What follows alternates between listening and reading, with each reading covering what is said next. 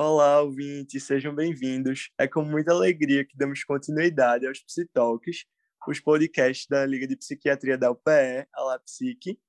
E hoje nós viemos tratar de um tema muito importante que toma ainda mais notoriedade no mês de junho, que é o mês da visibilidade do orgulho LGBT. Então vamos estar justamente trabalhando a questão da saúde mental da população LGBT nesse momento. E para isso, nós convidamos a doutora Milena. Olá, doutora Milena. Olá, Vitor. Tudo bem? Como está? Tudo bem, estou bem. Ótimo, é... obrigada pela, pelo convite. Eu fico muito feliz com essa iniciativa de vocês. Né? Eu acho que é muito uma ideia excelente. O podcast está muito em alta, as pessoas não têm tanto tempo para para parar na frente de uma televisão e para ler. Então, podcast a gente ouve em qualquer lugar, no carro, andando, fazendo exercício. Então, foi uma iniciativa excelente da Liga, como sempre, né? Essa Liga é, é um sucesso. obrigado, doutora, obrigado. Gente, inclusive, esqueci de me apresentar. Meu nome é Vitor Hans e aqui conosco também está é, o nosso vice-presidente, Rodrigo Santa Cruz. Tudo bem, Rodrigo? Tudo bom, Vitor? E aqui é um prazer, mais uma vez, trazer uma, uma, um grande nome da psiquiatria daqui de Pernambuco, que é a doutora Milena.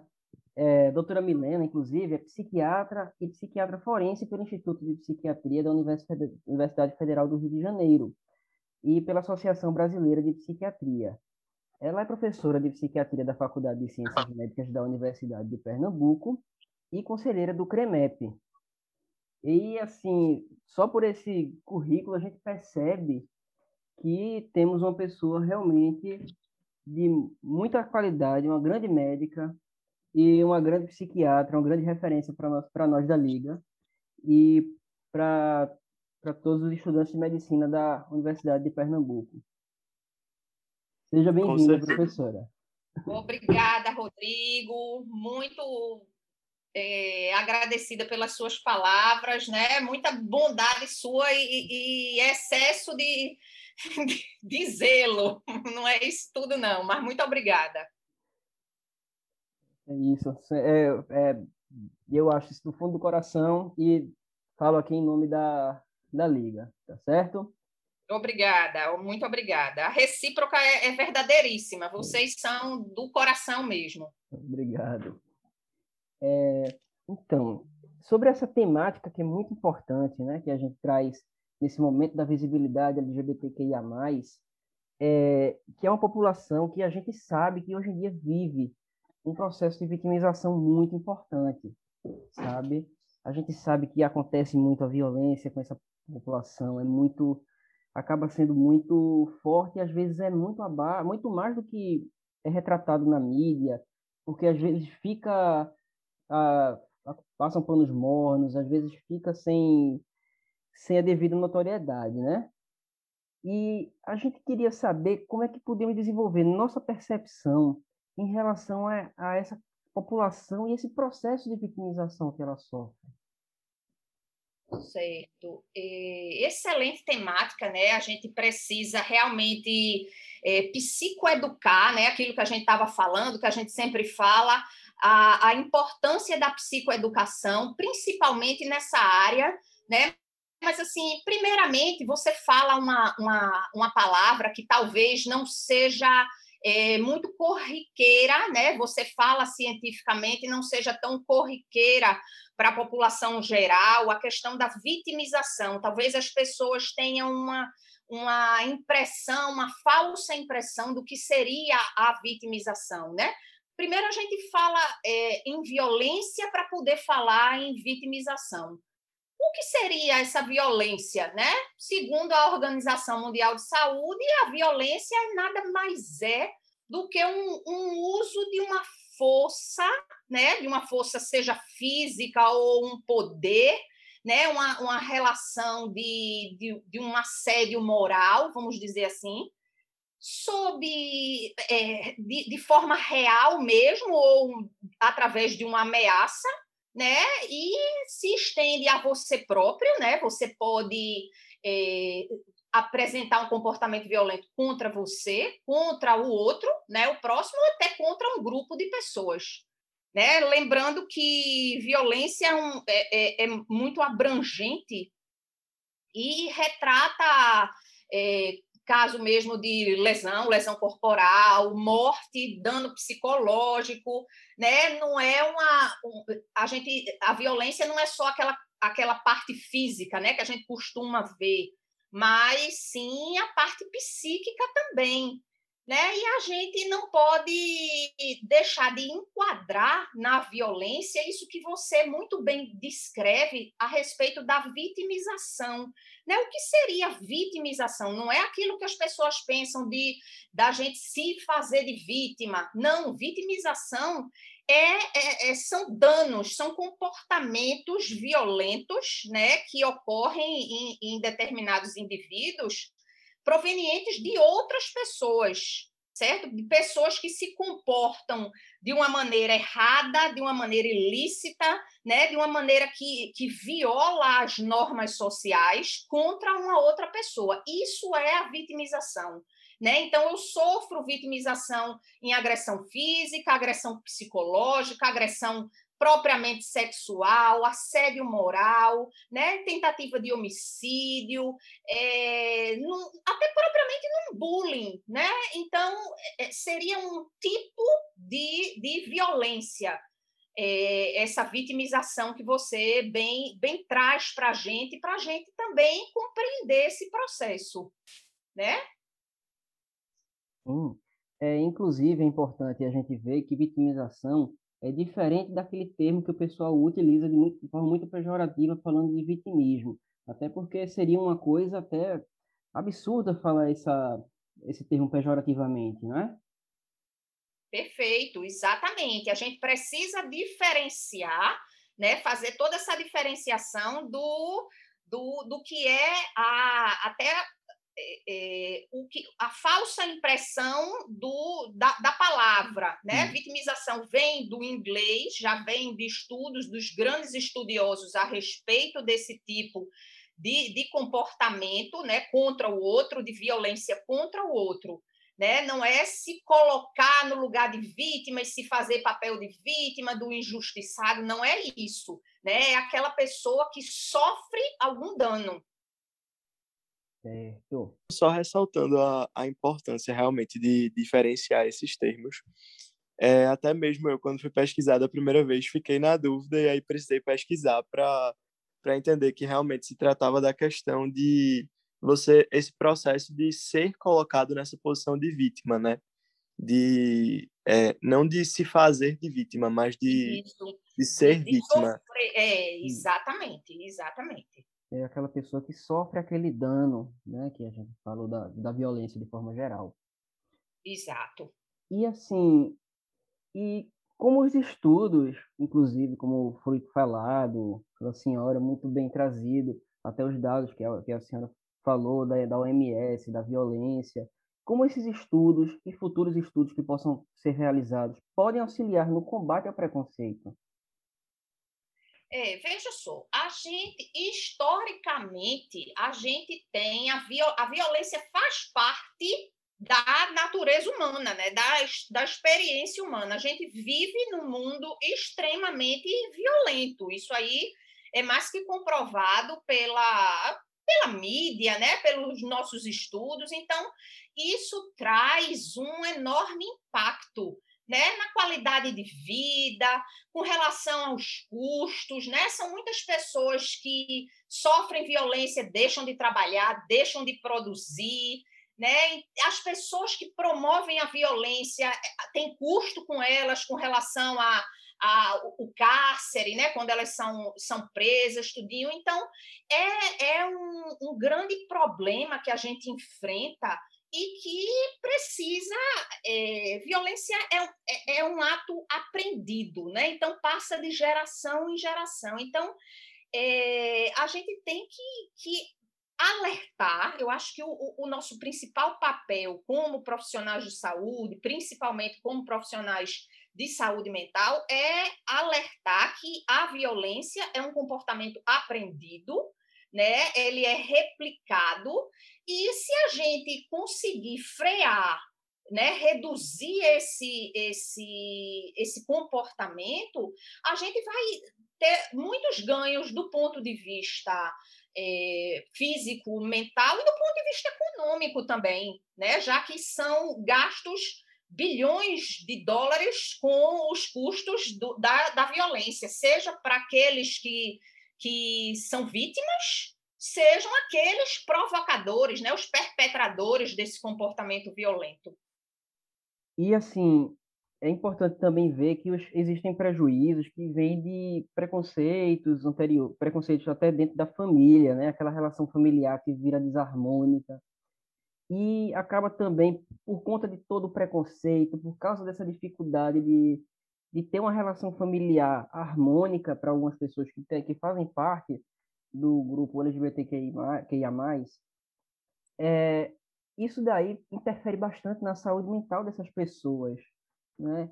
Que tipo de prejuízos que a gente pode ter nesse grupo? É, veja só, isso que você traz é uma coisa importantíssima, né? Porque o que a gente vê nos estudos, o que a gente vê na nossa realidade, no nosso dia a dia de atendimento, né? Mas aqui que não tem uma, uma robustez científica, mas a gente vai para a literatura e observa, é essa, essa perda do, do vínculo familiar. Né? Então, o preconceito começa dentro de casa. É muito raro a gente, no, no momento de uma anamnese, de uma entrevista com, com a população LGBT, é, a gente não ter esse, esse comprometimento na esfera familiar. Então, parte do princípio dessa, dessa, desse, digamos, desse preconceito familiar, e aí isso tem um, todo um desdobramento. Né? A, a pessoa começa a ter dificuldades nos relacionamentos familiares, terminam por saírem de casa precocemente, é, mudarem até mesmo de cidade na, na, na tentativa de, de, de, se libertar, de não ser tão, tão visado, né, tão maltratado, tão, tão sofrer tanta, tanto preconceito. Então, as pessoas começam a se desvincular, se desprender da sua própria, da sua própria raiz. Né? E isso faz com que se tenha toda uma dificuldade, vamos dizer, ao sair de casa, muito jovem, não tem uma formação, aí termina fazendo é, atividades subemprego, não tem uma, uma, uma vamos dizer assim, um, um apoio, um, um, uma formalidade é, trabalhista, laboral, né? muitas vezes tem um comportamento de risco, uma vulnerabilidade por conta de viver à margem, viver à margem da sociedade. Assim, veja, eu não estou generalizando, só estou é, mostrando o que é a maioria né? Aí vai falta de acesso à saúde, né? as pessoas têm um, um, um, certo, até uma dificuldade em ter acesso, propriamente porque os serviços de saúde eles não estão preparados, a grande maioria não está preparado para receber essa população, né? principalmente a população trans, né, que, que, que quando modifica o, quando tem a modificação fenotípica, então é muito, há muito preconceito nisso aí, certo? A dificuldade de conseguir a, a, a retificação do registro, a, a própria documentação para poder formalizar a questão do trabalho. Isso implica, se vocês me permitem é, continuar e já puxar um outro assunto que eu quero que vocês também destaquem, isso já implica um comprometimento né, social, há um comprometimento social, há um comprometimento econômico, né, porque se tem uma, um, uma informalidade nos serviços, e há o que vem muito para a gente, o que chega para a gente da área da psiquiatria, o comprometimento psíquico. Né? Aí é que abre um, todo um leque dos transtornos mentais mais prevalentes nessa população, certo? Com certeza. Não, ia continuar com a, a próxima pergunta, que seria justamente é, sobre como os médicos, de uma forma geral, devem abordar é, a população LGBT. Já aproveitando para perguntar, inclusive, se é, devemos questionar durante a anamnese ao paciente sobre sua orientação sexual, sobre sua identidade de gênero, a todos os pacientes, no caso. Eu acho, eu acho que a gente tem que incluir isso, a questão da sexualidade, ela tem que ser incluída é, na, na anamnese, isso faz parte, isso faz parte do, do, do, do, da nossa Constituição, faz parte da nossa qualidade de vida, então isso é importantíssimo ser incluído. Eu acho que deveria, na, na, na própria escola médica, né, é, se, se abordar mais esse assunto, é um assunto ainda com muito tabu, se abordar esse assunto e os próprios, é, os, os formandos, né, os, os futuros médicos, futuros enfermeiros, pessoal todo da área de saúde, assistente social, enfim, falo mais pela, pela gente da área médica, de como, como sou professora de uma escola médica, a gente abordar esse assunto e orientar esse, esse alunado, né, esse corpo discente, a aprender a, a incluir esse tipo de questionamento no, no rol de perguntas da anamnese. Isso faz parte, como, como a gente pergunta se é solteiro ou se é casado, né? Assim, eu sei que tem algumas pessoas têm mais dificuldade, mas assim, é importante saber, é importante o paciente saber que isso é importante para o seu médico, né? Então, o fato de você perguntar quer dizer que você está interessado, você está interessado em, em ajudar, em contribuir, se tiver alguma dúvida, tentar solucionar, tentar orientar.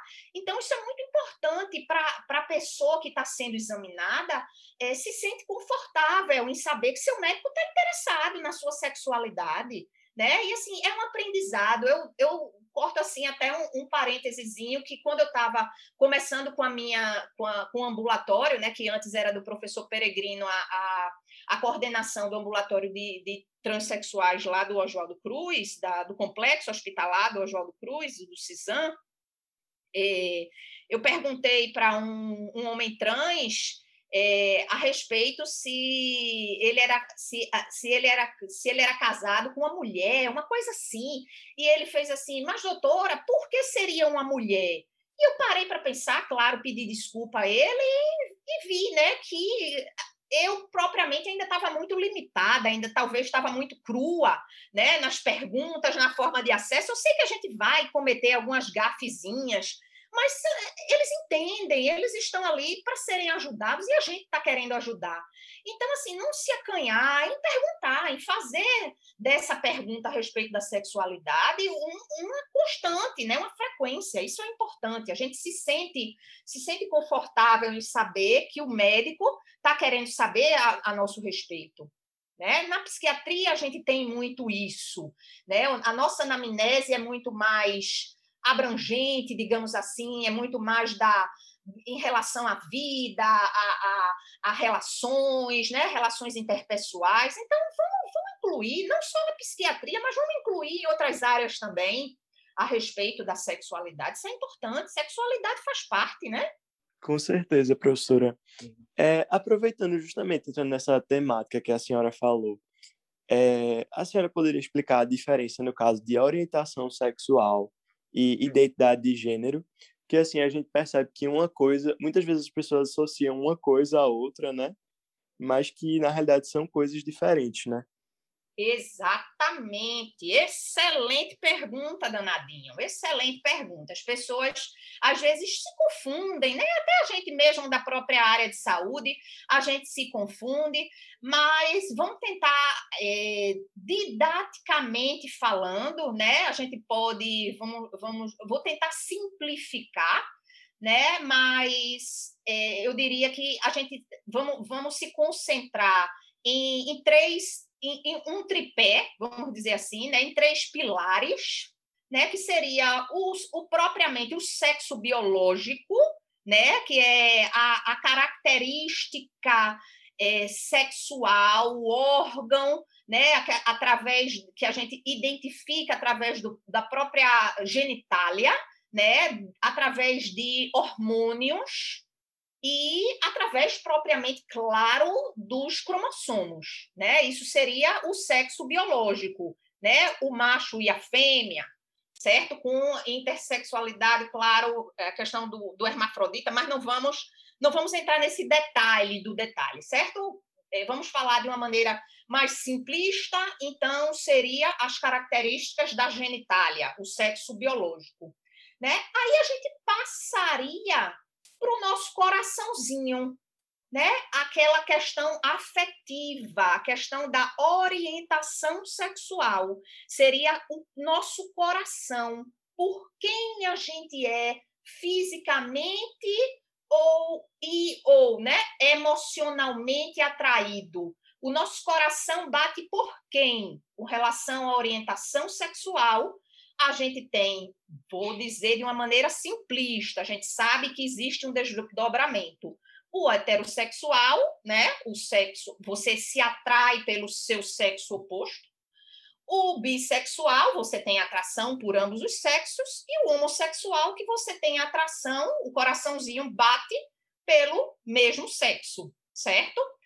E subindo, para a gente diferenciar, a gente pensa na cabeça, a gente pensa no cérebro, certo? Então, pensando no cérebro, é o que a gente é, é a nossa essência, é o que eu sou o que eu sou como pessoa. Aí sim a identidade de gênero, dividindo didaticamente como eu sou. Eu sou uma mulher, eu penso como uma mulher. Eu sou um homem, penso como um homem.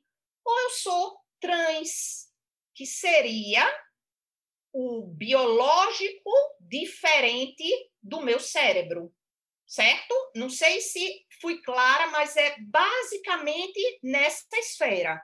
Ficou claro, meninos? Ficou sim. Ficou, professora, muito bom.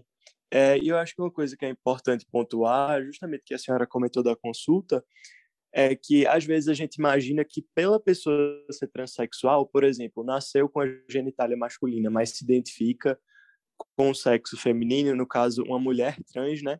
É, as pessoas muitas vezes imaginam, então, que ela será heterossexual, ou seja, se atrairá por homens, mas não necessariamente é a realidade, né? Porque uma coisa é, a, é o, o, sexo que ela se identifica ela mesma e outra coisa é o que ela tem atração, né?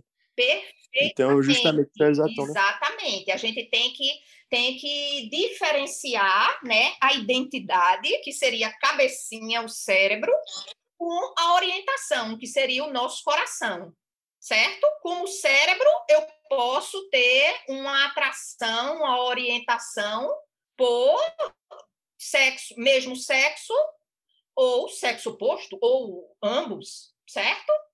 Eu acho que, que mais ou menos deu para ter uma ideiazinha, e isso é importante a gente saber é, é, é, diferenciar para poder entender. Eu sei que no começo é mais difícil, mas com o tempo a gente vai é, conseguindo se adaptar também a essas, a essas, todas essas questões, né?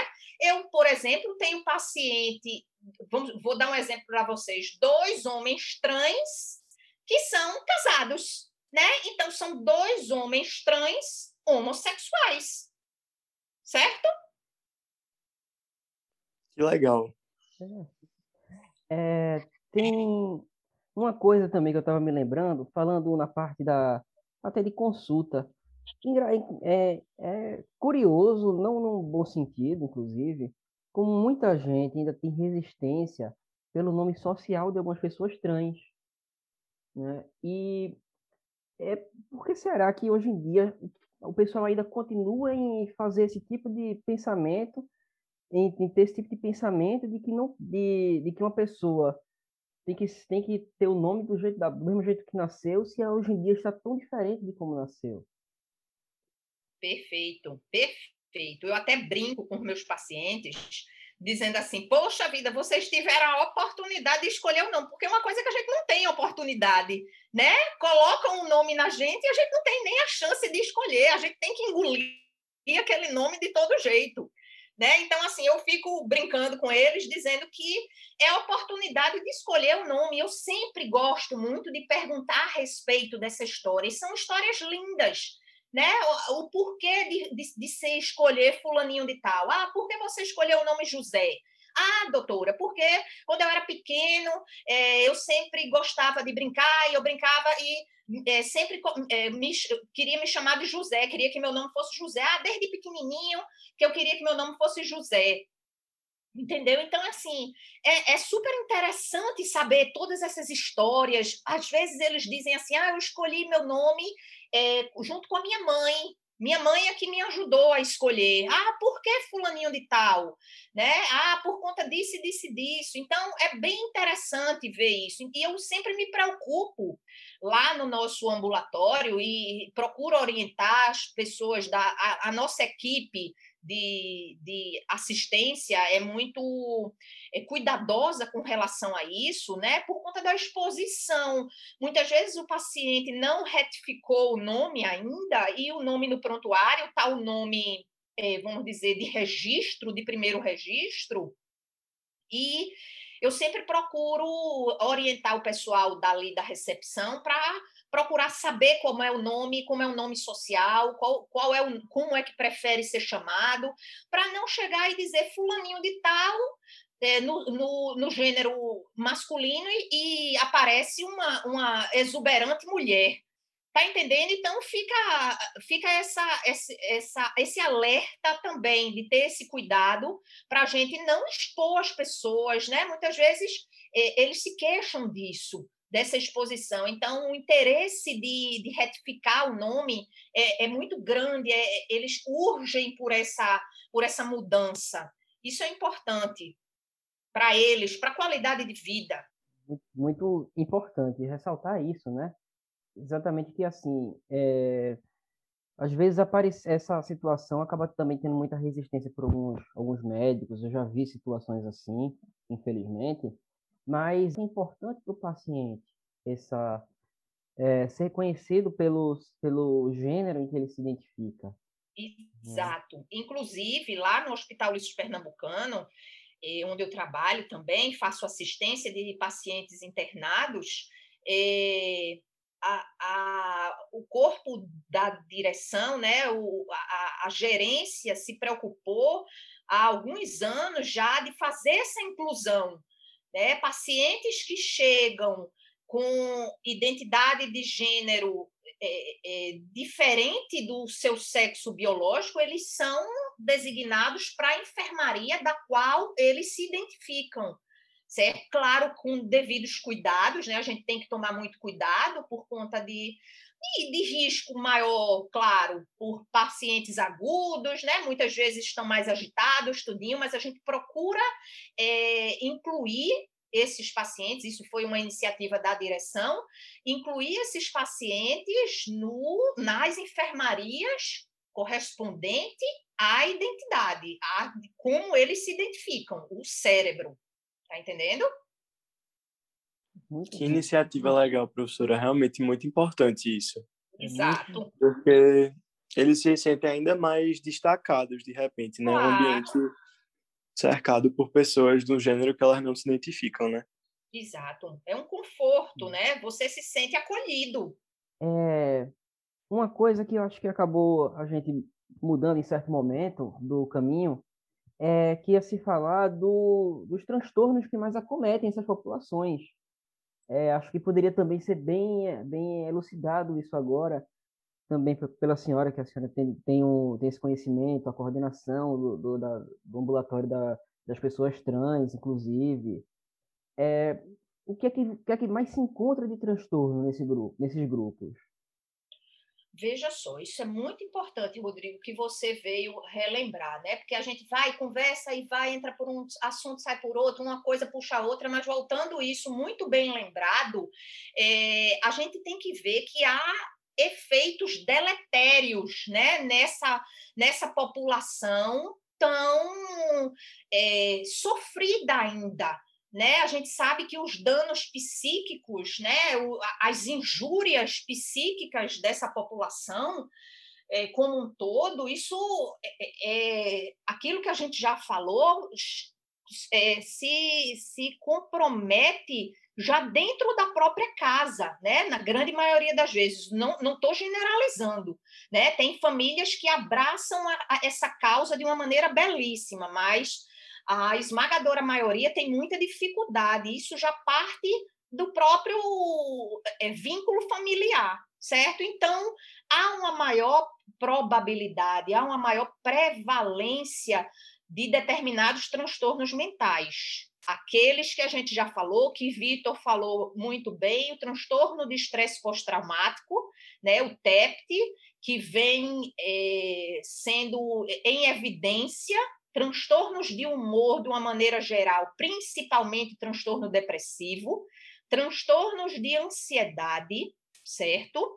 A gente observa também abuso maior, né, o uso maior de substâncias psicoativas, propriamente um comportamento sexual de risco. Então, essas pessoas com esse comportamento fogem, é, fugindo, vamos dizer assim, saindo um pouco dos transtornos mentais, correm um risco maior de adquirir outros tipos de doenças, sejam elas as doenças infec é, infecto-contagiosas, né, sexualmente transmissíveis, Transtornos alimentares também é comum a gente ver nessa população, certo? A própria dificuldade na relação interpessoal, então, a gente sabe das questões genéticas, é, mas o ambiente desfavorável, né? Vários gatilhos podem desencadear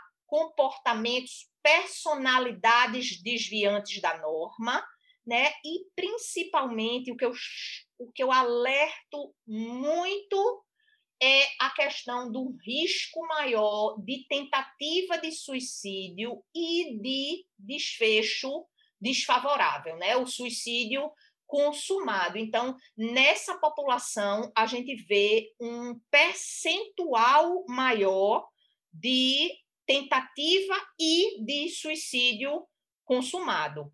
Então, é uma população que a gente tem que ter é, um olhar mais, é, mais cuidadoso.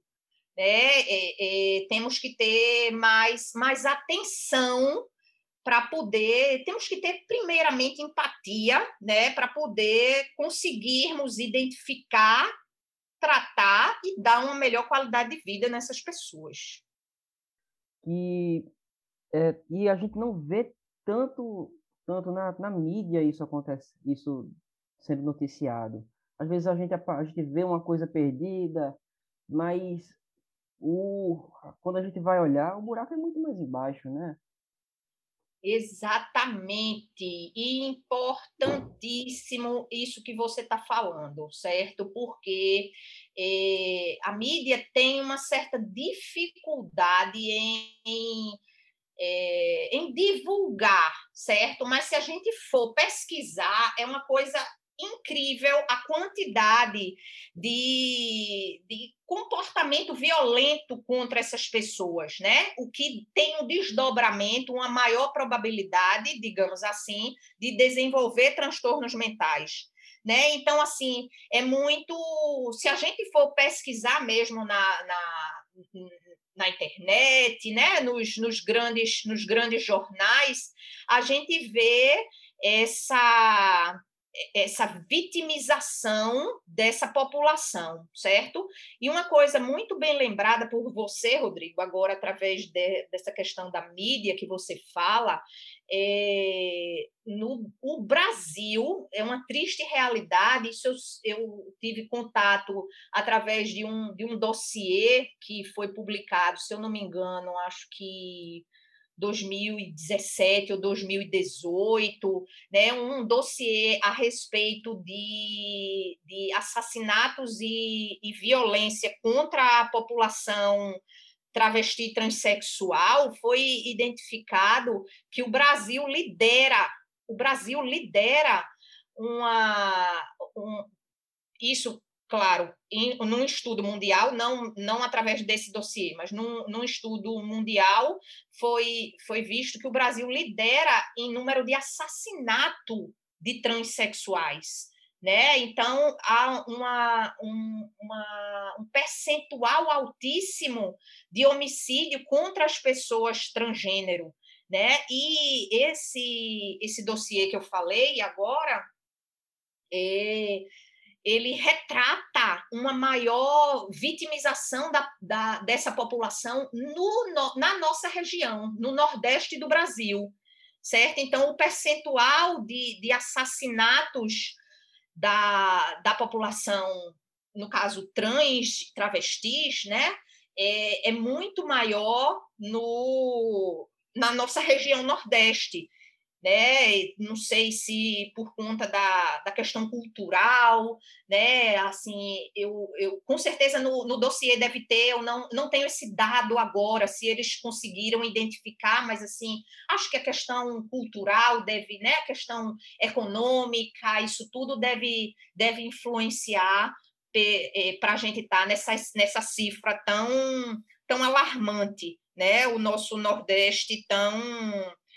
vamos dizer assim, tão vitimizador, digamos, né? Se eu posso usar essa palavra ou se essa palavra é muito forte, me perdoem. É uma. Com certeza, professora. É bem forte, mas é. acho que, que fala, fala corretamente, né? Infelizmente.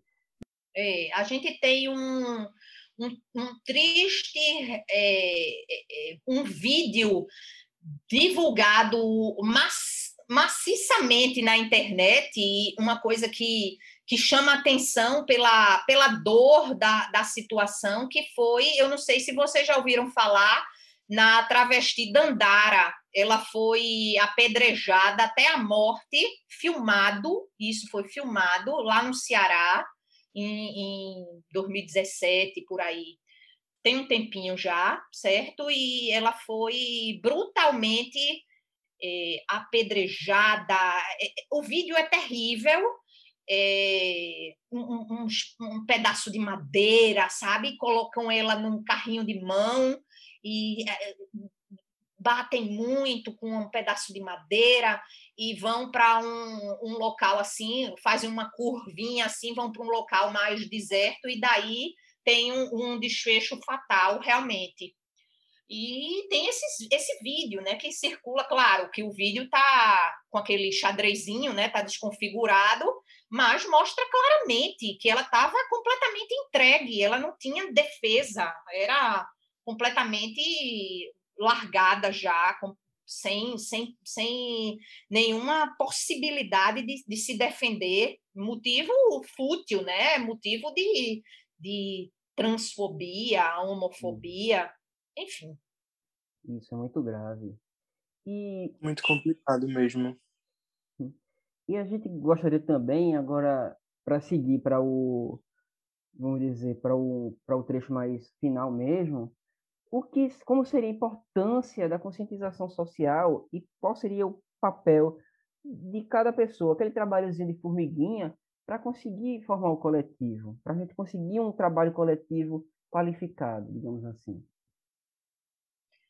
Certo. É. Para finalizar, veja, a gente tem que pensar realmente é, de, de, fazendo a nossa parte, né? Isso, o, o que a gente está fazendo aqui hoje já é um trabalhinho de formiguinha, né? A gente já está tentando é, chamar atenção, alertar, para esse grande problema de saúde pública, né? que é essa, é, essa vitimização, essa transfobia, homofobia, é, esse, todo esse preconceito que, que é, é voltado para essa população. Então, o que a gente tem que fazer é aquilo que eu falei, né? é, é preparar melhor a, a, a, equipe que vai se formar.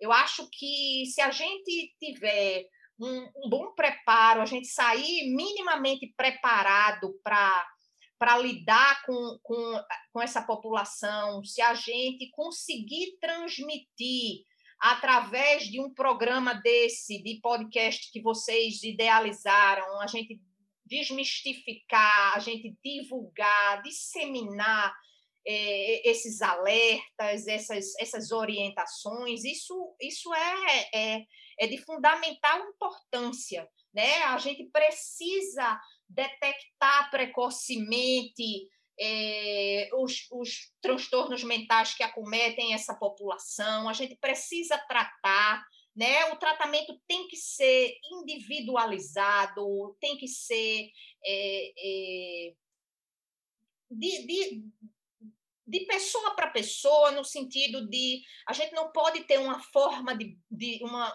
uma receita de bolo para tratar todo mundo, cada um é de um jeito, cada um é, sabe onde o sapato aperta, sabe onde sofreu mais, o que sofreu mais. Então, quanto melhor a gente a gente poder acolher, atender essas pessoas, identificar se tem algum tipo de transtorno mental, aqueles que querem fazer o processo de redesignação é, sexual, mudança de genitália, mastectomia, enfim, para adequar o seu fenótipo, é, isso tem que ser é, muito bem avaliado, certo? A gente precisa aumentar o número de ambulatórios especializados nessa, nessa população. A gente tem que despatologizar é, é, esse, essas pessoas, né, no, no sentido de que, claro, para fazer, vamos supor, os, os trans, né, a população trans tem que ter o diagnóstico de transexualismo para poder entrar nos critérios do, do Ministério da Saúde, para poder fazer todo o protocolo de redesignação sexual. Enfim, isso eu explico muito bem, né? Você não tem, é, é você não tem uma doença, faz parte do nosso protocolo ter que identificar para poder você ser incluído certo? Então, mas eles aceitam numa boa, eu acho que isso já é muito bem trabalhado para eles, eles só querem ser eles, certo? Então, assim, derrubar as barreiras da assistência, eu acho que a gente ainda tem, tem muito a fazer por essa população, né? É, é, diz, vamos dizer assim, legalizar mais rápido essa, essa população. Quem quiser retificar seu nome, tem gente que não quer. Ah, não quero, eu não quero mudar meu nome. Eu quero manter, meu nome nem, nem parece tanto do sexo oposto, mas eu, eu não quero é, legalizar melhor para essas pessoas terem uma qualidade de vida melhor, ter acesso às suas atividades laborativas, certo? Ter acesso à sua, à sua assistência à saúde, enfim, acredito que, que se a gente conseguir expandir nossos horizontes, abrir literalmente a, a nossa mente, isso é, é, é, é um ganho muito grande, né? tanto para a gente como pessoa, por estar por, por tá fazendo o, o bem, o certo, o ético, o correto, quanto para quem está recebendo isso. Né? E a gente, eu acho que eu finalizo lembrando que eh, eu já li isso eh, previamente e, e, e fiquei com isso na minha mente de que é, a, a, diversidade ela está presente no mundo todo, né? Em todas as culturas, em todos os, os as áreas geográficas, né? Mas isso isso é importante, isso é saúde, isso é fisiológico. Isso é para ser é, é, é, motivo de, de, de, festa, de comemoração, por, por não ser. Nós, nós não somos uma população é, é, monotemática, digamos assim. Né? A gente tem que despatologizar isso aí. A gente tem que abrir os horizontes. As pessoas precisam é, ser conscientizadas de que a diversidade é fisiológica, é, é saudável, né? Então, assim, eu agradeço demais, meninos, a oportunidade, certo? Eu acho que a ideia de vocês de trazer durante esse mês de junho para a gente falar a respeito da, da população é, LGBT e, e, e suas dificuldades é, é muito muito importante, certo? Vocês assim estão de parabéns. A liga, eu sou sou suspeita para falar, mas essa liga realmente é, é, é, brilhante. E vocês, como parte da diretoria, né, presidente e vice-presidente, estão de parabéns.